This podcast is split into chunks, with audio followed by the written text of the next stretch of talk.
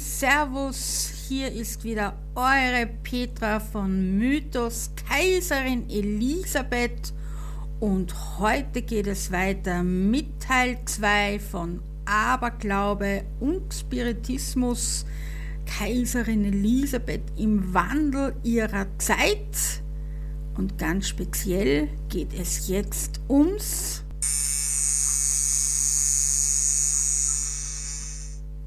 richtig ums Tattoo bzw. das Branding vom 19. Jahrhundert. Tod dem König! Ja, tatsächlich hatte König Karl der 14. Johann von Schweden dies auf seinem Oberkörper tätowiert gehabt. Dazu noch seinen Namen und sein Geburtsdatum. Zeit seines Lebens ließ er keinen Arzt den nackten Oberkörper sehen. Wie kam es zu dem Tattoo? Bevor er König von Schweden wurde, war er ein französischer Revolutionsführer in Frankreich und hieß Jean-Baptiste Bernadotte und bis heute gehen alle aus dem Königshaus, aus dem schwedischen Königshaus auf ihn zurück, auf den Karl Johann und der Nachname jedem Mitglieds aus dem schwedischen Königshaus äh, ist Bernadotte. Also Tod dem König auf dem Oberkörper eines Königs. Der moderne Mensch, der sich tätowiert, ist ein Verbrecher oder ein Degenerierter. Es gibt Gefängnisse, in denen 80 Prozent der Häftlinge Tätowierungen aufweisen. Die Tätowierten, die nicht in Haft sind, sind latente Verbrecher oder degenerierte Aristokraten. Wenn ein Tätowierter in Freiheit stirbt, so ist er eben einige Jahre bevor er einen Mord verübt hat, gestorben. Dieser Satz oder diese drei Sätze könnte aus der heutigen Zeit stammen. Viele Menschen meinen ja immer noch, dass Tätowierte Verbrecher sind oder haben Vorurteile. Also ich bin ja auch mittlerweile tätowiert und ich glaube, ich habe noch nie irgendjemanden umgebracht. Nicht, dass ich wüsste, vielleicht in Gedanken so den ein oder anderen einmal, aber ausgeführt habe ich es dann doch noch nicht. Aber dieser Satz, dass es Verbrecher und Degenerierte waren, beziehungsweise degenerierte Aristokraten, stammte von Adolf Loos. Also einem Politiker, der später dann ganz groß wurde in Wien. Und so kann man sagen, Kaiserin Elisabeth war eine degenerierte Aristokratin. Na, ich würde es ein bisschen anders ausdrücken, aber nach Adolf Loos trugen eben nur Verbrecher oder degenerierte Aristokraten Tattoos. Und tatsächlich im Kaiserhaus war Kaiserin Elisabeth nicht die einzige, die tätowiert war. Und ihr wisst ja, ich habe es euch ja schon erklärt, also so ein richtiges Tattoo, wie wir das heute kennen, war es nicht. Es war eher ein Branding. Sie hat sich ja den Anker stechen lassen oder einbrennen lassen. Ähm, damals ist das jetzt noch nicht so richtig mit einer Tattoo-Nadel und ähm, mit viel Hygiene gemacht worden, sondern es war eher ein Branding, also so nennen wir das auch heute, wenn mit einem Eisen auf die Haut etwas eingebrannt wird. Und so kann man sich das auch bei Kaiserin Elisabeth vorstellen. Und man weiß nicht, auf welcher Schulter diese, dieser Anker eingebrannt wurde. Das ist eine Mehr, dieser, die linke Schulter. Es ist nicht überliefert, weder von ihrer Tochter noch von der Autopsie. Da steht nur auf dem Schulterblatt ein Anker. Also es ist auch hier nicht beschrieben, Branding, Tattoo, wie auch immer. Es steht einfach nur auf dem Schulterblatt. Warum auf dem Schulterblatt? Das ist ganz, ganz leicht erklärt. Hätte Kaiserin Elisabeth zu damaligen Zeit dann noch an einem Ball oder an einem großen Abend teilgenommen, wo sie schulterfrei hätte gehen müssen.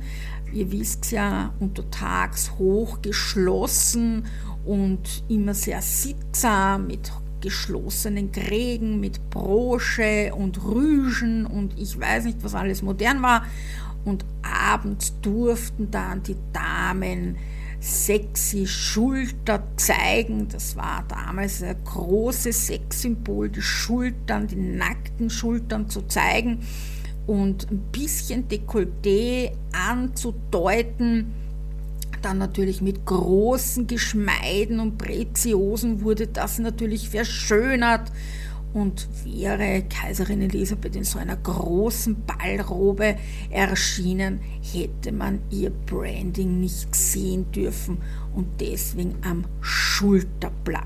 Aber wie eben schon mehrfach erwähnt, man weiß nicht, welche Seite es tatsächlich war. Aber nicht nur Kaiserin Elisabeth war tätowiert oder gebrandet oder gebrandmarkt sozusagen, sondern auch, und jetzt haltet euch fest, Erzherzog Franz Ferdinand hat sich auf seiner Weltreise tätowieren lassen. Es ist nicht überliefert, wo es war, aber ich kann euch verraten, dass es ein Drache war. Aber auch hier, die Familie weiß, dass es dieses Tattoo gab und dass es ein Drache war, aber es ist nicht überliefert, wo er ihn hatte. Laut der Hermesvilla Kuratorin Michaela Lindinger gibt es einen Webseitenbeitrag auf Wien Museum und hier behauptet sie, dass Kronprinz Rudolf tätowiert war. Ich habe mich ganz viel durch ganz viele Quellen gearbeitet, habe einige Historiker befragt, bin wirklich ähm, durch sämtliche Bücher durchgegangen oder bin sämtliche Bücher durchgegangen, habe auch Frau Lindinger um eine Stellungnahme gebeten. Ich wurde wieder einmal ignoriert, also ich kann euch nicht sagen, was Kronprinz Rudolf tätowiert hatte. Auch das gibt sie nicht bekannt oder wo er tätowiert gewesen sein soll. Ich habe leider keine Antwort bekommen. Auch auf diesem Beitrag könnt ihr dann lesen, dass Franz Ferdinand ähm, äh, tätowiert war, aber sie konnte es nicht beschreiben oder benennen und ich habe die Familie gefragt und deswegen kann ich euch sagen, es war ein Drache. Und was die Familie weiß, ist es zwischen der Überfahrt nach Ägypten passiert. Also ganz genau überliefert hat er es nicht, also er hat es nicht in sein Tagebuch aufgeschrieben, und auch sonst niemand, aber von der Familie ist bekannt, dass er diesen Drachen hatte. Also ich glaube, lieber Adolf Loos, man kann sagen, beide ähm, hoher Adel, beide nicht degeneriert. Also das muss ich strikt verneinen. Aber nicht nur Seeleute ließen sich einen Anker, den ja die Kaiserin trug, ähm, tätowieren oder branden oder wie auch immer. Der Anker stand generell als Glückssymbol im 19. Jahrhundert war er überall zu finden.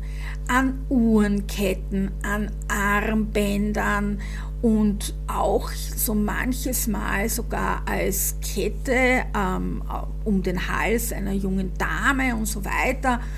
Und man dachte immer, dass der Anker für Glück, für Beständigkeit und so weiter galt. Also der Anker, auch heute noch ist es, ist es ein sehr beliebtes Motiv, natürlich maritim und äh, ja, bringt die Sehnsucht nach dem Meer, nach der Freiheit, nach der Seefahrt an, an den Menschen heran und jeder, der dann einen Anker trägt, zeigt hier nicht nur, dass er Beständigkeit in seinem Leben hat oder haben möchte, sondern auch, dass er die Freiheit und das Meer liebt. Wo fühlt man sich freier als auf dem Meer? Es gibt nichts, was noch unendlicher scheint als die Weite des Meeres. Na, vielleicht noch das Weltall, aber das haben nur ganz, ganz wenige Menschen gesehen. Also für mich ist das Meer mein Ein und alles. Ich würde wahnsinnig gern am Meer leben. Ich kann stundenlang am irgendwo sitzen oder stehen und aufs Meer schauen selbst wenn kein Schiff vorbeifährt oder sonst irgendwas, mir wird nicht langweilig. Alleine dieses Plätschern des Meeres oder das Meeresrauschen, ach, ich vermisse es. Jeder, der am Meer wohnt, kann sich glücklich schätzen. Aber nicht nur der Anker galt als großer Glücksbringer, sondern auch Medaillons wurden im 19. Jahrhundert ganz viel getragen. Es ist ein bisschen aus der heutigen Zeit verbannt worden. Ich kann mich noch erinnern, meine Mama hatte in den 70er, 80ern ein, eine Kette mit einem Medaillon und da war die Familie drinnen. Also ich weiß, dass ich drin war und ich glaube mein Papa.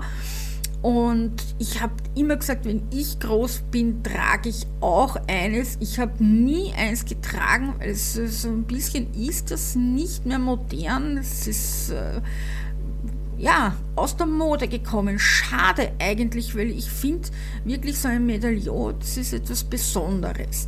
Und früher trug man Medaillons nicht nur mit dem Bild des Geliebten darin oder der Tochter oder dem Sohn oder dem Ehemann, wie auch immer, sondern ähm, vor allem die Bevölkerung konnte sich nicht leisten, sich fotografieren zu lassen. Und so wurden Haare das Symbol als Glücksbringer in so einem Medaillon eingearbeitet und Königin Marie von Bayern übergab Kaiserin Elisabeth höchstpersönlich ein goldenes Medaillon mit dem Bildnis des verstorbenen König Ludwig mit einem jungen Bild darin. Und rund um das Bild findet man eine Haarlocke von König Ludwig, die ist rund um das Bild drapiert worden. Und die trug ab diesem Zeitpunkt Kaiserin Elisabeth täglich bei sich und man fand dieses Medaillon auch in ihren persönlichen Habseligkeiten in Genf. Und heute kann man das Medaillon im Sissi-Ladel im Schlosshotel Fuschel bewundern.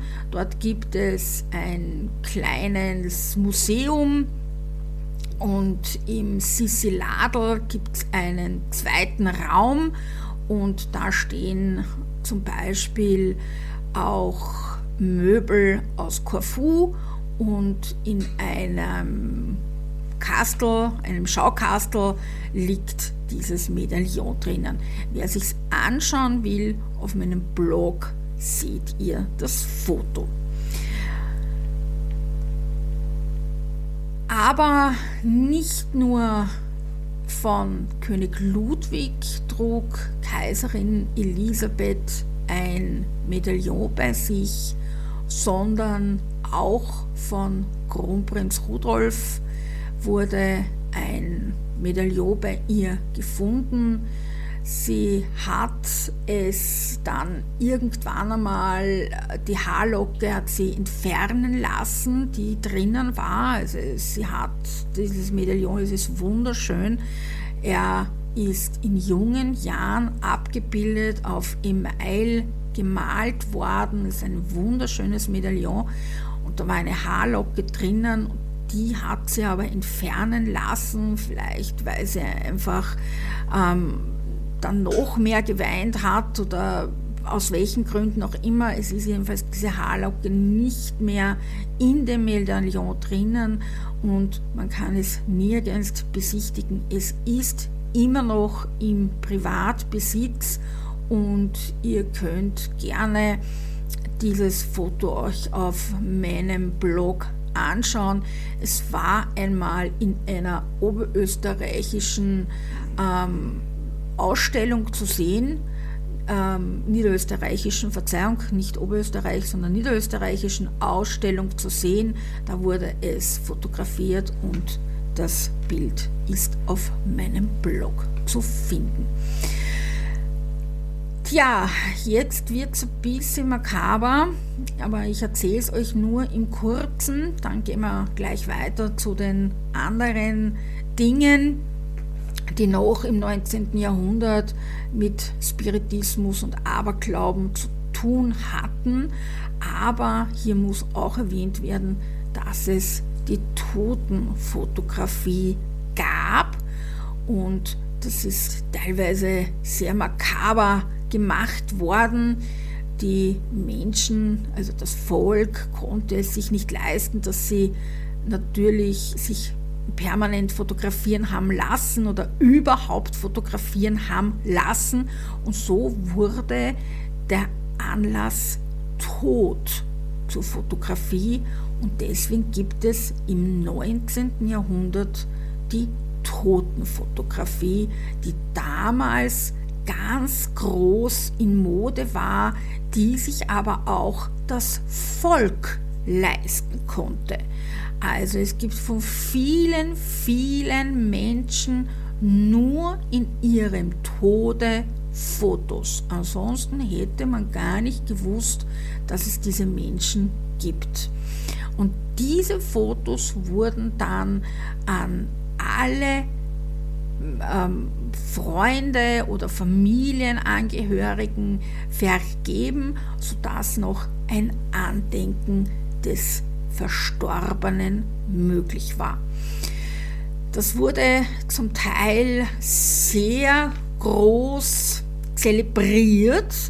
Der Tote wurde auf ein Kanapee gelegt, wurde auf einen Schaukelstuhl gesetzt, Kinder wurden auf auf kleine ähm, Schaukeltiere gesetzt, also auf ein Pferdchen, auf ein Eselchen oder was doch immer. Meistens wurde ihnen hinten im Rücken ein Brett reingeschraubt, äh, damit sie gerade sitzen. Sie wurden geschminkt, oft mit Theaterschminke. Dann bekamen sie einen Gegenstand in die Hand oftmals die Lieblingspuppe oder irgendeinen Teddybär oder was auch immer. Und dann wurden sie in die Mitte der Familie oder ringsum gesetzt oder alleine. Das ist ganz unterschiedlich, aber es gibt sogar stehende Tote, also zum Beispiel von Offizieren oder von Kindern oder von ähm, älteren Menschen gibt es stehende Totenbilder. Wurde extra ein eigenes Gerüst gebaut. Da wurde dann in den Rücken und in den Hals die Schrauben hineingetrimmt in den Körper. Es wurde alles so gestellt, dass man das dann auf dem Foto nicht sieht. Und dann steht der Offizier stramm quasi bei seinem Foto mit, ähm, mit, mit äh, Gewehr oder mit, ähm, mit Schwert oder was auch immer und mit, mit Hut und mit Orden und also richtig mit der Uniform und in Wirklichkeit ist diese Person aber tot. Also ich habe euch auf dem Blog einige Bilder zusammengetragen. Es gibt auch von Kindern natürlich ähm, äh, Fotos, da liegen Babys in Särge, schauen aber aus wie Puppen, weil sie hergerichtet wurden.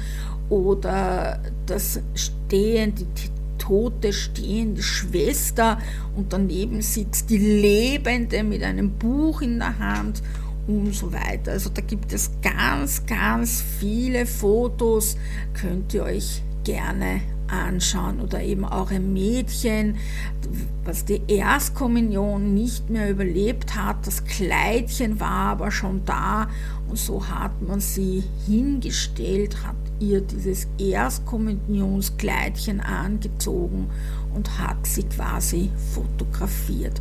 Also es gibt wirklich ganz eindrucksvolle Fotos und leider Gottes wurden natürlich auch manche dafür missbraucht, vor allem missgebildete Menschen wurden verkauft wurden dann natürlich von den Fotografen oder von Ärzten missbraucht.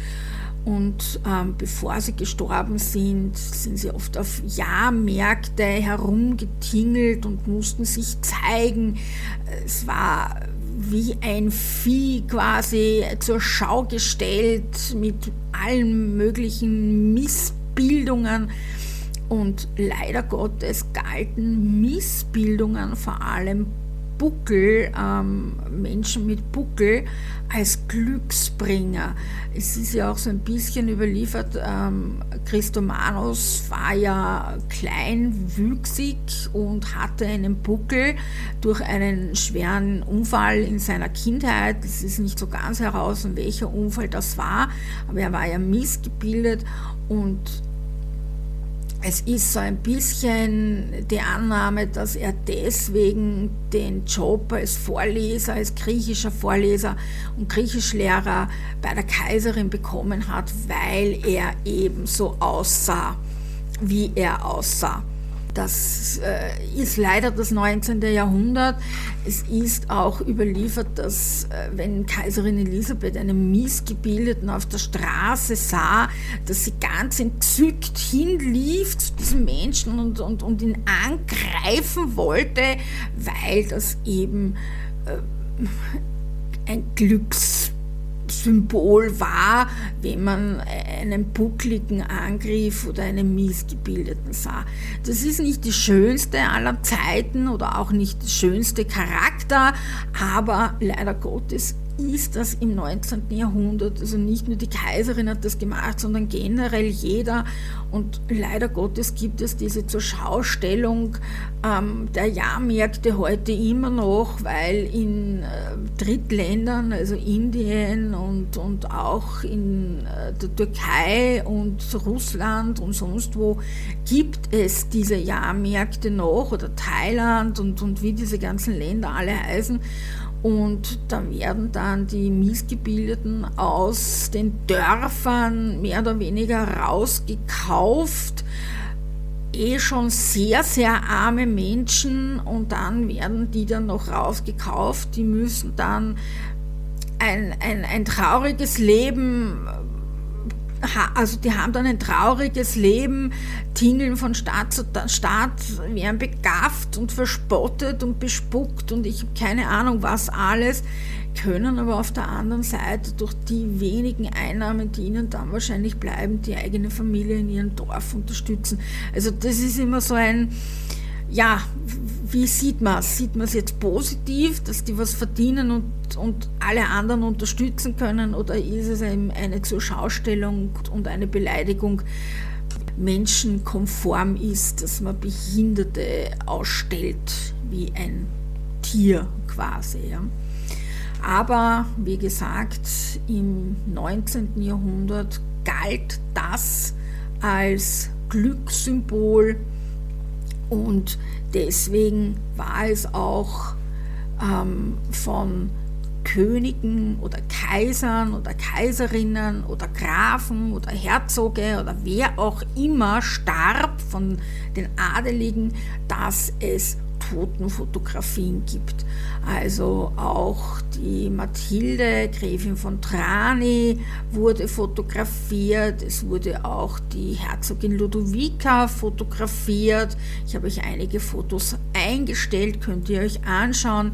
Jeder kennt wahrscheinlich das Totenbild von König Ludwig mit dem Jasminsträußchen von Kaiserin Elisabeth. Ich habe euch ein ganz, ganz seltenes Bild von der toten Fürstin Sophie und vom Thronfolger Erzherzog Franz Ferdinand ähm, eingestellt am Blog, könnt ihr euch auch anschauen. Normalerweise gibt es nur von ihm Fotos, aber hier liegen tatsächlich beide offen im Sarg, also beide ähm, sind nebeneinander aufgebahrt und offen und das wurde fotografiert. Rudolf wurde natürlich im Paradebett auf der, äh, in der Hofburg aufgebahrt. Naja, und wir wissen es alle, auch von Kaiser Franz Josef gibt es am Totenbett Fotos. Von der einzigen, von der es keine Fotos gibt, ist Kaiserin Elisabeth. Irma wollte das nicht in Genf machen und dort wurde dann auch schon der Sarg geschlossen und Kaiser Franz Josef ließ ihn nicht mehr öffnen, auch nicht für sich. Und die Kaiserin wollte auch immer geschlossen aufgebahrt werden und Kaiser Franz Josef ist diesem Wunsch nachgekommen.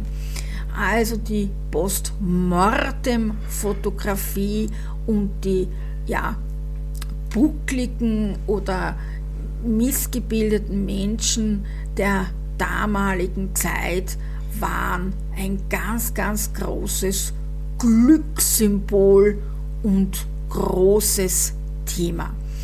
Ebenfalls Thema waren Totenmasken, vor allem von den großen Herrschern dieser Zeit gibt es Totenmaske. Auch das galt entweder als modern oder eben auch als Glück, weil man dann im Tode das Gesicht abnehmen konnte.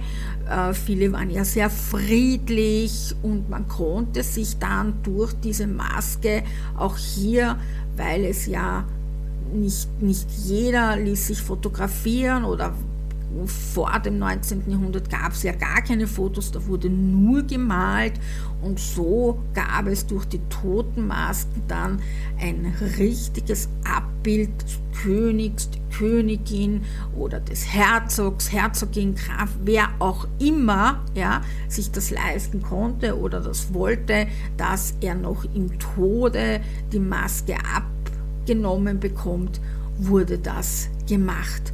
Es gibt natürlich auch eine Totenmaske von König Ludwig und das könnt ihr euch auch auf meinem Blog anschauen. Auch sein Arm wurde oder seine Hand wurde in Gips gefasst und von Kaiserin Elisabeth gibt es nur ein einziges Bild ihrer echten Totenmaske Dieses Bild findet ihr auch auf meinem Blog. Die meisten haben es in Hamann Buch drinnen, äh, oft in den Neuauflagen nicht mehr, aber in den alten Auflagen ist es noch drinnen und zwar eine alte, richtig körnige ähm, Totenmaskenfotografie. Also man sieht eine recht verhärmte Kaiserin, sehr eingefallen mit dem Gesicht, äh, fast schwarze Augen und die Haare nach hinten und zu einem halben Kranz geflochten. Also man sieht eine richtig schöne Haarpracht, aber ein sehr eingefallenes Gesicht, große Augen, die auch nach innen zeigen und etwas schwarz sind und ganz ähm, äh, Augenbrauen, die sehr betont sind, betonte Augenbrauen wollte ich gerade sagen. Diese Totenmaske ist die echte Totenmaske, die wurde ihr abgenommen in Genf und wurde dann Kaiser Franz Josef übergeben. Leider Gottes im Zweiten Weltkrieg unwiderruflich zerstört. Und dann wurde aufgrund dieses Bildes eine neue Totenmaske angefertigt, eine komplett liebliche und schaut ihr überhaupt nicht ähnlich. Äh, so richtig, sie lächelt leicht, die Augen sind kaum herausgearbeitet, es ist nur so eine, eine Andeutung von Augen, also es hat wirklich mit einer, mit der Maske, die, die es in Wirklichkeit gibt, nichts zu tun. Und diese Maske wird heute im Sisi-Museum in Wien ausgestellt und es steht leider Gottes dabei, ähm, Totenmaske der Kaiserin, keine Information, dass das eine nachgebildete und sehr schlechte Replik ist. Und wenn irgendwelche Museumsbesucher etwas zu der Maske fragen, kriegt man im Grunde keine Antwort, weil die meisten ähm, Mitarbeiter das gar nicht wissen, dass das nicht die korrekte Totenmaske ist. Aber auch das ganz, ganz großes Thema im 19. Jahrhundert. Ebenfalls großes Thema natürlich, wie kann es anders sein, Fotos und die Malerei. Jeder, der etwas auf sich hielt, wurde gemalt oder lithografiert, gezeichnet und so weiter und so weiter. Doch hier ist es auch ein, eine Mehr oder eine, eine, ein Mythos, kann man sagen, dass Kaiserin Elisabeth heißt es ja, sie äh, wollte sich nicht fotografieren lassen und, und sie war so eitel und so weiter. Natürlich war sie eitel, sie war die schönste Frau ihrer Zeit, aber wenn ihr euch die Bücher anschaut, wie viele Fotos, Fotos, ich rede nicht von gemalten Bildern, sondern Fotos, kennt ihr von Kaiserin Elisabeth? Das sind einige. Alleine vom Angerer, von Rabending, Adele und so weiter, das sind einige Fotos. Also sie ist die einzige, wirklich die einzige, die permanent vor dem Fotografen stand zwar nur ein einziges Mal mit ihrer gesamten Familie, also mit den Habsburgern, nicht mit den Wittelsbachern. Mit den Wittelsbachern gibt es ein paar mehr Fotos, aber mit den Habsburgern gibt es nur ein einziges Bild. Aber sie war in keiner Weise fotoscheu und es gibt von niemandem mehr Bilder als von der Kaiserin, nicht einmal vom Kaiser. Also Junger schon gar nicht. Da gibt es überhaupt nur gemalte Bilder vom Kaiser. Zeigt mir ein Foto, wo der Kaiser, also Junger drauf ist. Es gibt nur ganz, ganz wenige Kinderfotos von ihm, aber wo er wirklich noch jung ist, gibt es kein Foto von ihm. Erst im fortgeschrittenen Alter gibt es ein paar Fotos, da auch nicht allzu viele, und erst im Alter ist er fotografiert worden. Und da oft dann mit den Enkelkindern oder wenn er irgendwo auf einem Manöver war, da ist dann der Manöverfotograf mitgeschickt worden, da sitzt er am Pferd oder nimmt ähm, nimmt gerade die, die Reihe ab von den Offizieren oder Soldaten, die vor ihm stehen ähm, und so weiter. Oder wenn er aus, der, ähm, aus dem Auto steigt oder wie er im Auto drinnen sitzt oder wie er in Bad Ischl ankommt oder wie auch immer. Also nicht in Bad Ischl, sondern in Ischl, jetzt bin ich reingefallen. Aber Ihr wisst, was ich meine. Also schaut euch einmal wirklich die ganzen Bücher an und dann zählt einmal durch. Es sind mehr Fotos von der Kaiserin da, als man tatsächlich glauben mag.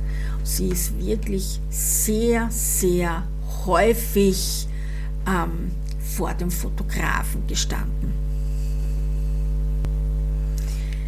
Ab ihrem 36. Lebensjahr gab es keine Fotos mehr von Kaiserin Elisabeth. Sie ließ sich bis zu ihrem 36. Lebensjahr beinahe ununterbrochen fotografieren, ab dem 36. Lebensjahr nicht mehr. Das hat zwei Gründe. Zum einen hat sie gesagt, äh, möchte als Schönheit in die Geschichte eingehen. Niemand soll wissen, wie ich im Alter aussah. Und zum Zweiten hatte dies tatsächlich etwas mit ihrem riesengroßen Aberglauben zu tun. Kaiserin Elisabeth sagte jedes Mal, wenn ich mich fotografieren habe lassen oder wenn irgendwer ein Foto von mir gemacht hat, hatte ich Unglück. Und das war dann irgendwann einmal der Grund, dass sie gesagt hat, ich möchte mich nicht mehr fotografieren lassen. Das ist so überliefert.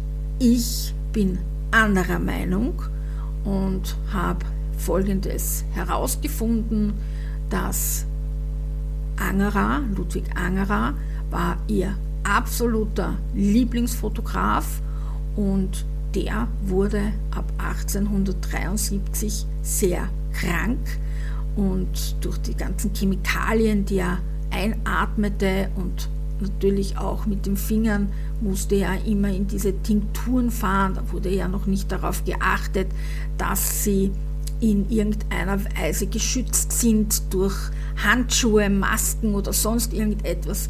Also er atmete diese ganzen schweren Dämpfe der Fotografien ein, die Chemikalien, und er wurde sehr schwer krank und hat 1873 aufgehört mit der Fotografie und wenn man sich jetzt ausrechnet, wie alt Kaiserin Elisabeth dann war, kommt man drauf, dass sie 36 war. Und er war nun mal ihr liebster Fotograf. Emil Rabending hat sie ja nur mehr oder weniger im Krönungskleid fotografiert. Und dann gibt es noch zwei, drei andere Fotos. Aber die großen, wirklich bekannten Fotos mit Horse Guard, mit den kleinen Pinscher am, Pferd und, und, und, hat alle Angerer gemacht. Also er war ihr großer Vertrauter und sie ging auch tatsächlich in sein Palais und ließ sich dort fotografieren und er hat dann immer alles nach ihren Wünschen umgeändert an ähm, Kulisse. Also hier seht ihr, dass wieder sehr viel mehr und Mythos auch wieder beieinander liegt und dass man in Wirklichkeit nicht sagen kann, ob es das eine oder das andere war, aber Hauptsache, man redet und erzählt irgendetwas, was nicht stimmt. Tja, und bevor wir zum großen Schluss kommen, möchte ich euch noch den Aberglaube auf die Naturgewalten und die Tierwelt erzählen. Es gab natürlich allerlei Heilmittel und Zaubertränke, die, ich glaube, die gibt es heute noch vielleicht nicht unbedingt mit diesen Rezepten, die ich euch jetzt ein bisschen vorlesen werde, aber naja, es gibt Engelswasser und ich weiß nicht was, ne? Also diese ganzen energetischen Wasser und ähm, äh, ja, also ich möchte niemanden zu nahe treten, aber wenn ich das persönlich schon höre, Engelswasser und dann besprüht man den, den Polster damit oder sich selbst oder trinkt das, weil es von einem Engel energetisiert wurde. Also da muss ich ehrlich sagen, äh, da, da weiß ich auch nicht, ob man das dann alles für voll nehmen soll.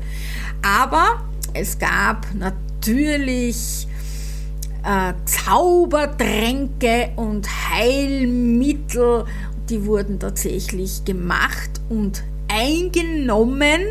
Und ich lese euch jetzt ein bisschen was vor. Achtung, Würgegefahr. also, eine ungerade Zahl von Mauerasseln, mindestens sieben, aber eher neun Stück in Wein zerteilen oder in Milch sotten und trinken. Hilft angeblich gegen Fieber. Wurde in der Steiermark angewendet. Also falls ihr gerade mit Corona liegen solltet und Fieber habt, lasst euch neun Mauerasseln bringen. So, dann haben wir austretender Schleim einer Rotschnecke, also einer Nacktschnecke, muss lebend in Zucker gesetzt und gegessen werden. Mahlzeit und das Ganze hilft dann gegen Keuchhusten. Schnecken wurden übrigens zwischen 18. und 19. Jahrhundert zu Millionen getötet. Sie halfen gegen Keuchhusten, Augenleiden, Brandwunden, Fisteln, Entzündungen, Schwindsucht, Pestbeulen, Nasenbluten und so weiter. Sie wurden lebend gegessen, lebend zermalmt, gekocht, zerstampft, zerschnitten, gepresst, in Honig eingelegt, in Wein, in Brandwein, in Zucker und in kochendes Wasser. Tja, der Fantasie und der Grausamkeit waren wohl keine Grenzen gesetzt. Und dann hat man sich auch noch an Schwalben vergriffen. Schwalbennester wurden geraubt, da sie bei erlebten Schrecken helfen sollten. Das heißt, wenn man sich erschreckt hat, suchte man sich ein Schwalbennest, das musste ausgeraubt werden, also die Eier mussten weggebracht werden. Und dann war der Schrecken, den man erlitten hat, wieder weg. Schwalben wurden gegrillt, gekocht und so weiter. Und das Schwalbenfleisch hat man gegessen. Und es half auch bei Schlangenbissen. Die Schwalbengalle wurde als Enthaarungsmittel eingesetzt. Ja, auch im 19. Jahrhundert hat man sich enthaart, also die Achseln und auch sonstige Bereiche. Und dazu wurde Schwalbengalle verwendet. Und das Schwalbenherz wurde als Zaubertrank für ein Liebesmittel eingenommen. Ich finde, das ist an Grausamkeit und an Dummheit kaum zu überbieten. Aber wie sagte Maria Theresia schon so schön, der Aberglaube wird schon den Kleinkindern in die Wiege gelegt und je ärmer die Menschen sind, umso mehr Aberglauben entwickeln sie und das nur, weil sie nicht gebildet sind. Das war mittlerweile oder das war der Hauptgrund für sie, überhaupt das Schulgesetz in Österreich einzubringen. Weil sie fand, dass das Volk ungebildet ist und ihr diese ganzen Zauber und Hexen und ich habe euch ja vom Vampirismus erzählt, der in Österreich seinen Ursprung hatte oder eben auch vom ähm, Wolfsgeheul und so weiter. Und dem wollte sie Einhalt gebieten, finde ich auch richtig so. Eines der Grausigkeiten noch beim Schwalben sind, ein Schwalbenpaar musste sieben Jahre lang ein und dasselbe Ei brüten.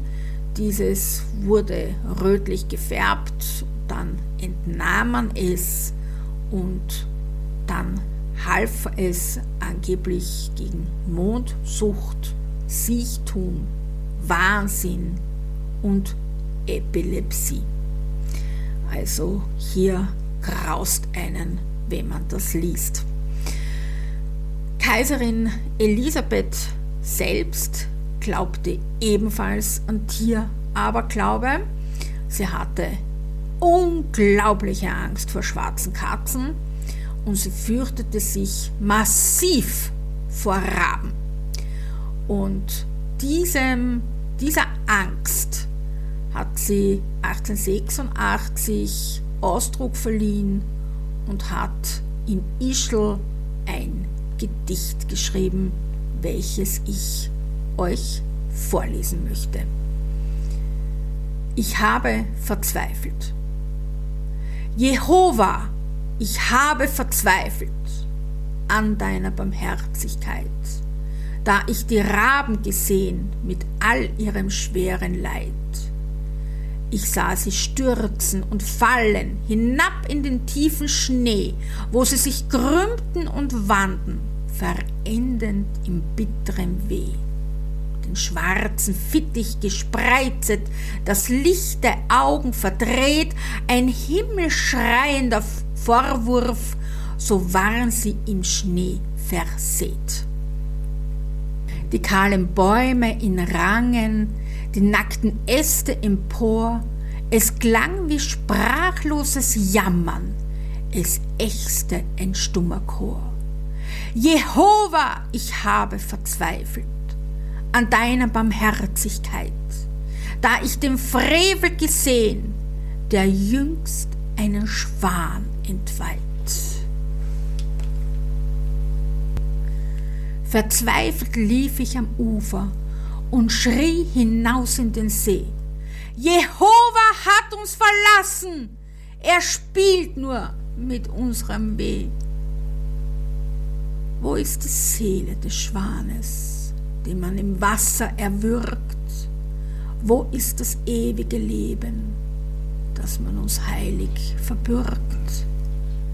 Und sieh, als die Nacht gekommen, da stieg ein Engel hervor aus weinenden Wasserfluten und flüstert mir leise ins Ohr, die Seele, die du verlangest, sie gleitet im großen All, doch mit der deinen sich mengen, darf sie nun von Fall zu Fall. Du sollst ihr Leiden teilen, musst opfern ihr deine Ruh, bis eure Seelen einst eilen vereint der Ewigkeit zu. Jehova, ich habe verzweifelt an deiner Barmherzigkeit, drum lieg ich im Staube das Antlitz zur Buß und Sühnung heut. Jehova ist groß und mächtig, doch grausam ist die Natur. Mit dem Schwan ist natürlich König Ludwig gemeint und Elisabeth war der Meinung, mit dem toten König Ludwig spiritistischen Verkehr zu haben und empfand dies als Geschenk und Beruhigung.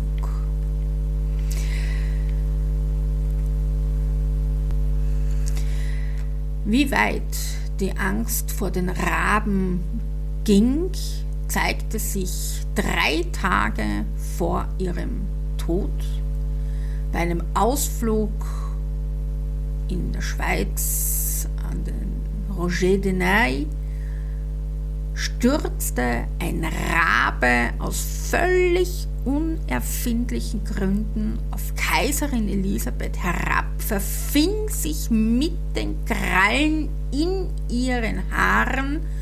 Sie kreischte natürlich und als sich der Rabe dann befreit hatte und wegflog, hielten das der Griechischlehrer Frederik Barker und die Hofdame Irma Gräfin Starey für ein böses Omen. Raben stehen ja für den Tod, für die Vergänglichkeit. Und wenn man Raben hört oder sieht, soll man ja angeblich sterben oder jemand in seiner Umgebung. Sah aber Kaiserin Elisabeth eine Elster, so verbeugte sie sich dreimal vor ihr. Sie ängstigte sich vor dem Geschrei des Vogels, aber um dies abzuwenden, verbeugte und verneigte sich die Kaiserin dreimal vor der Elster, denn dies wand Unheil ab, so glaubte sie. Also viele abergläubische Dinge gehen noch weiter. Der Kaiserin, so war zum Beispiel ein zunehmender Mond, ähm, glaubte sie, dass sich das Geld vermehren würde und bei Neumond würde das Glück bringen und bei Vollmond murmelte Elisabeth Wünsche gegen den Himmel, da sie in Erfüllung gingen. Und zum Schluss möchte ich euch noch sagen, dass Elisabeth im Alter Visionen und Jenseitsstimmen hörte. So wisst ihr ja, dass ihr Heinrich Heine Gedichte angesagt hat. Sie hat mit ihrem toten Sohn Rudolf kommuniziert, mehrfach, nicht nur in der Kapuzinergruft, sondern auch, wenn sie alleine war, hat sie mit ihm gesprochen oder versuchte mit ihm zu sprechen. Und sie war natürlich zu Gast bei mehreren Seancen, weil ja die Geisterseancen damals zunahmen. Und bevor ich zum Schluss komme, möchte ich euch noch die Geschichte von Harry Bastian erzählen, ein großer Spiritist, der ein Amerikaner war und ganz schnell Karriere machte. Soll ja angeblich mit den Geistern kommunizieren können und so weiter. Und ausgerechnet Kronprinz Rudolf war es, der ihn als Betrüger entlarven konnte und geholfen hat ihm dabei Erzherzog Johann Salvator. Er ist später als Johann Ort in die Geschichte eingegangen. Er gilt ja als vermisst. Das habe ich euch ja in einem Video alles schon einmal erzählt. Ich werde es verlinken, dann könnt ihr euch das noch einmal anhören. Die Geschichte vom Traunsee, von Schloss ähm, Ort am Traunsee.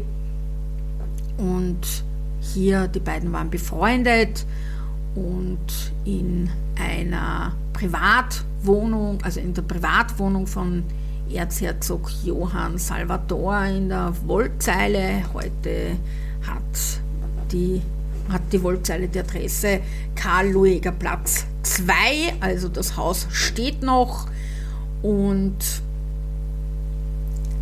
haben die beiden den Henry oder Harry Bastian ja, entlarvt. Es ging so vor die Bühne, es wurden drei, in drei Zimmern fand diese Seance statt. Die Zimmer wurden durch Vorhänge abgehängt oder abgetrennt und bei der dritten Sitzung ist es dann passiert. Von Geisterhand bewegten sich Dinge im finsteren Raum und schienen zu schweben und so weiter. Und die beiden haben vorher heimlich eine Falltüre zwischen Raum 2 und 3 eingebaut und mit einem Ruck und mit einem Seil haben sie dann quasi die Kulisse heruntergezogen und das Ganze fand am 14.02., also heute würde man sagen am Valentinstag, äh, statt. Und Rudolf und Johann rissen an dem Seil und Henry stand in einem weißen langen Hemd und Socken in der Falltüre mit einem Gegenstand in der Hand, den er natürlich gerade schweben lassen wollte. Und äh, das Gespött war groß, die Sitzung war beendet und er reiste nach Amerika ab und es gab nie wieder eine Seance. Ja, und zum Schluss gibt es natürlich auch heute noch die Astrologie. Also die Astrologie sagt euch euer Leben voraus, die Sterne lügen nicht, sagt man ja. Gibt ja heute noch diversen Fernsehkanälen Astrologie. Astrologen, die euch mit Kartenlesen die Zukunft voraussagen oder auch Tarotkarten sagen euch Zukunft voraus. Also entweder ins Positive oder ins Negative. Also das kann man ja alles auslegen, wie man möchte. Ich habe euch Folgendes zusammengetragen. Kaiser Franz Josef kam am 18.08.1830 zur Welt. Sein Sternzeichen ist Löwe. Sein, äh, er war ein Sommerzeichen, so nennt man das. Und in der Astrologie, laut Astrologie, hatte er folgende Eigenschaften. Also der Löwe ist zwischen dem 23. Juli und dem 23. August geboren. Ich bin übrigens auch Löwe. Extrovertiertes Feuerzeichen, sonnenbeherrscht. Leitsatz, ich schütze. Eigenschaften verspielt, eitel, autoritär, protzig, stolz, selbstherrlich, theatralisch, kreativ, selbstbewusst, lebendig, zentriert, potent, selbstständig. Einiges stimmt, einiges nicht. Also ich bin ganz garantiert nicht protzig und ich zum Beispiel bin auch nicht selbstherrlich. Ja, ich kann schon einmal theatralisch sein, kreativ, ja, bin ich auch bis zu einem gewissen Grad. Selbstbewusst bin ich auch, eitel bin ich nicht, autoritär, hm, ja, wahrscheinlich. Lebendig, natürlich, ich atme, zentriert. Hm. Potent, naja, das bin ich wahrscheinlich eher weniger. Selbstständig bin ich auch und verspielt bin ich auch manchmal. Freundschaftszeichen, sehr gut. Schütze und wieder, gut. Krebs, Jungfrau, Waage, Zwilling, nicht gut, Skorpion, Stier, Wassermann, neutral, Steinbock, Fisch. Also, und jetzt ist Kaiserin Elisabeth dran. Sie kam am 24.12.1837 zur Welt. Ihr Sternzeichen war Steinbock, also das neutrale Zeichen, die neutral, das neutrale Verständnis quasi bei den Freundschaftszeichen. Sie war ein Winterzeichen, wenn man es genau nimmt, und folgende Eigenschaften werden ihr zugeschrieben. Steinbock ist man geboren zwischen dem 22. Dezember und 20. Jänner. Also meine Mama und mein Mann sind Steinbock. Introvertiertes Erdzeichen von, von, von Saturn beherrscht. Leitsatz, ich organisiere. Eigenschaften kategorisch, streng, ernst, rechthaberisch, hart, aufrichtig, treu, klar, verantwortlich, stabil, verlässlich. Also, ich kann es aus eigener Erfahrung, kann ich euch sagen, kategorisch ist mein Mann einmal gar nicht streng, auch nicht ernst, ja, rechthaberisch, nein, hart, auch nicht. Aufrichtig ja, treu ja, klar ja, verantwortlich ja, stabil ja, verlässlich ja. Spreche ich auch meiner Mutter zu. Meine Mutter ist manchmal ein bisschen rechthaberisch und ein bisschen hart kann es auch sein. Also da stimmen ein paar Sachen. So, und die Freundschaftszeichen vom Steinbock sind sehr gut. Jungfrau Stier, gut Fisch, Schütze, Skorpion, Wassermann, nicht gut, Krebs, Waage, wieder und neutral, Löwe und Zwilling. Also, dass Löwe und Steinbock zusammenpasst, kann ich bestätigen. Ich bin der Löwe, mein Mann ist der Steinbock. Also, was man aber in die Sterne interpretieren möchte oder nicht möchte, das ist jedem selbst überlassen, ob er daran glaubt. Ich verurteile das auch nicht, aber ganz zum Schluss möchte ich euch noch ein Gedächtnisprotokoll von Kaiserin Zita und die weiße Frau aus der Hofburg mitgeben, spukt ja seit Jahrzehnten die weiße Frau in der Hofburg und Folgendes ist darüber zu berichten. Diese ganze abstruse Geschichte ist ein Gedächtnisprotokoll von Kaiserin Zita und ich versuche es jetzt zu erklären, wie das Ganze zustande kam. Der französische Historiker Maurice Palleloc wandte sich für sein Buch Kaiserin Elisabeth von Österreich an Kaiserin Zita, um mehr über Elisabeth zu erfahren. Im Buch selbst findet sich dann die abstruse Story über Elisabeth und die weiße Frau, die sie gesichten haben will. Recherchiert man weiter, kommt man drauf, dass Zita es war, die diese Geschichte auf Französisch notiert hat und schließlich und endlich komplett bei der Historikerin Gabriele Braschel-Bichler abgedruckt wurde. Also in einem völlig anderen Buch, als dieser Maurice Balleloc geschrieben hat. Woher jetzt Maurice die Story hatte, ist überhaupt nicht mehr zu erfahren.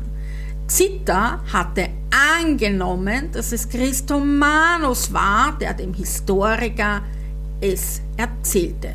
Doch zu der einen Zeit war er noch gar nicht an der Seite der Kaiserin und danach schon lange nicht mehr. Als zweite vermutete sie, dass es an Maurice kam, Irma von Starey. Aber auch das war zu Rudolfs Lebzeiten noch gar nicht möglich. Fakt ist, die Kunsthistorikerin Braschel-Bichler hat die gesamte Story aus dem Nachlass von Zitter erhalten, die diese aufgeschrieben hatten. Und dürfen wir überlegen, wer hier die stille Post gespielt hat und was überhaupt noch wahr ist. Die weiße Dame könnt ihr in einschlägigen Büchern nachlesen, aber es ist insofern überliefert, dass 1621, 1740, 1809 und 1866 jeweils, egal ob in Schönbrunn oder in der Hofburg, die weiße Frau erschienen ist und jedes Mal ist irgendetwas passiert in diesen Jahren. Angeblich ist auch die weiße Dame in der Hofburg einige Tage vor Kronprinz Rudolfs Tod, Kaiserin Elisabeth, erschienen. Sie hat aber nicht erahnen können, was los ist oder was sie ihr sagen wollte. Und einige Tage später war ihr Sohn tot. Am 30.08.1898 erschien Elisabeth, die weiße Dame, in Caen in der Schweiz und Kaiserin konnte nicht schlafen. Sie trat kurz vor Mitternacht in die kühle Nachtluft auf den Balkon, um die sternenklare Nacht zu genießen. Und ganz plötzlich nahm sie unten im Park, ihr Zimmer lag Richtung des Parks, eine, weiß, eine weiße Gestalt war, die regelrecht panikartig herumlief.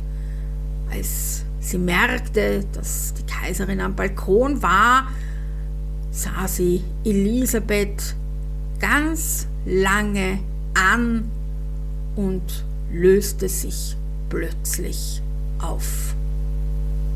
Tja, wie das Ganze weiterging, weiß man nicht oder ob sie etwas sagen wollte, weiß man auch nicht.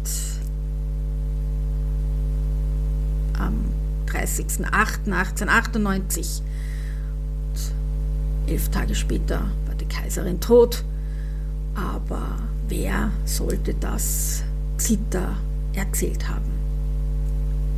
Also hier ist irgendetwas nicht so ganz passend, aber Legenden und Mythen werden nun mal immer wieder geschrieben und werden immer wieder gedichtet. Ich sag Servus und danke fürs Zuhören. Ich hoffe, das Thema hat euch gefallen und wir sind beinahe am Ende des Jahres angekommen. Es kommt noch ein einziger Podcast dieses Jahr, dann sind wir durch für dieses Jahr. Und ich möchte Danke sagen für die Treue, danke fürs Zuhören. Lasst mir ein Ich folge da und ich würde mich sehr, sehr, sehr, sehr über einen Kommentar oder über eine Bewertung über die Apple App freuen. Noch etwas möchte ich sagen, wenn ihr mir einen Kommentar schreibt, ich kann ihn lesen, ich kann ihn aber nicht beantworten. Das ist keine Unhöflichkeit von mir, dass ich den freischalte und nichts zurückschreibe. Es geht einfach nicht. Es gibt keinen Antwort-Button, aus welchem Grund auch immer. Ich kann nicht antworten. Ich freue mich trotzdem über jeden Kommentar. Dankeschön und folgt mir. Nur so kann der Podcast weiter existieren, wenn ihr ihn weiterträgt und so wird er dann auch gefunden und gelistet. Danke fürs Zuhören. Servus, bis zum nächsten Mal. Eure Petra.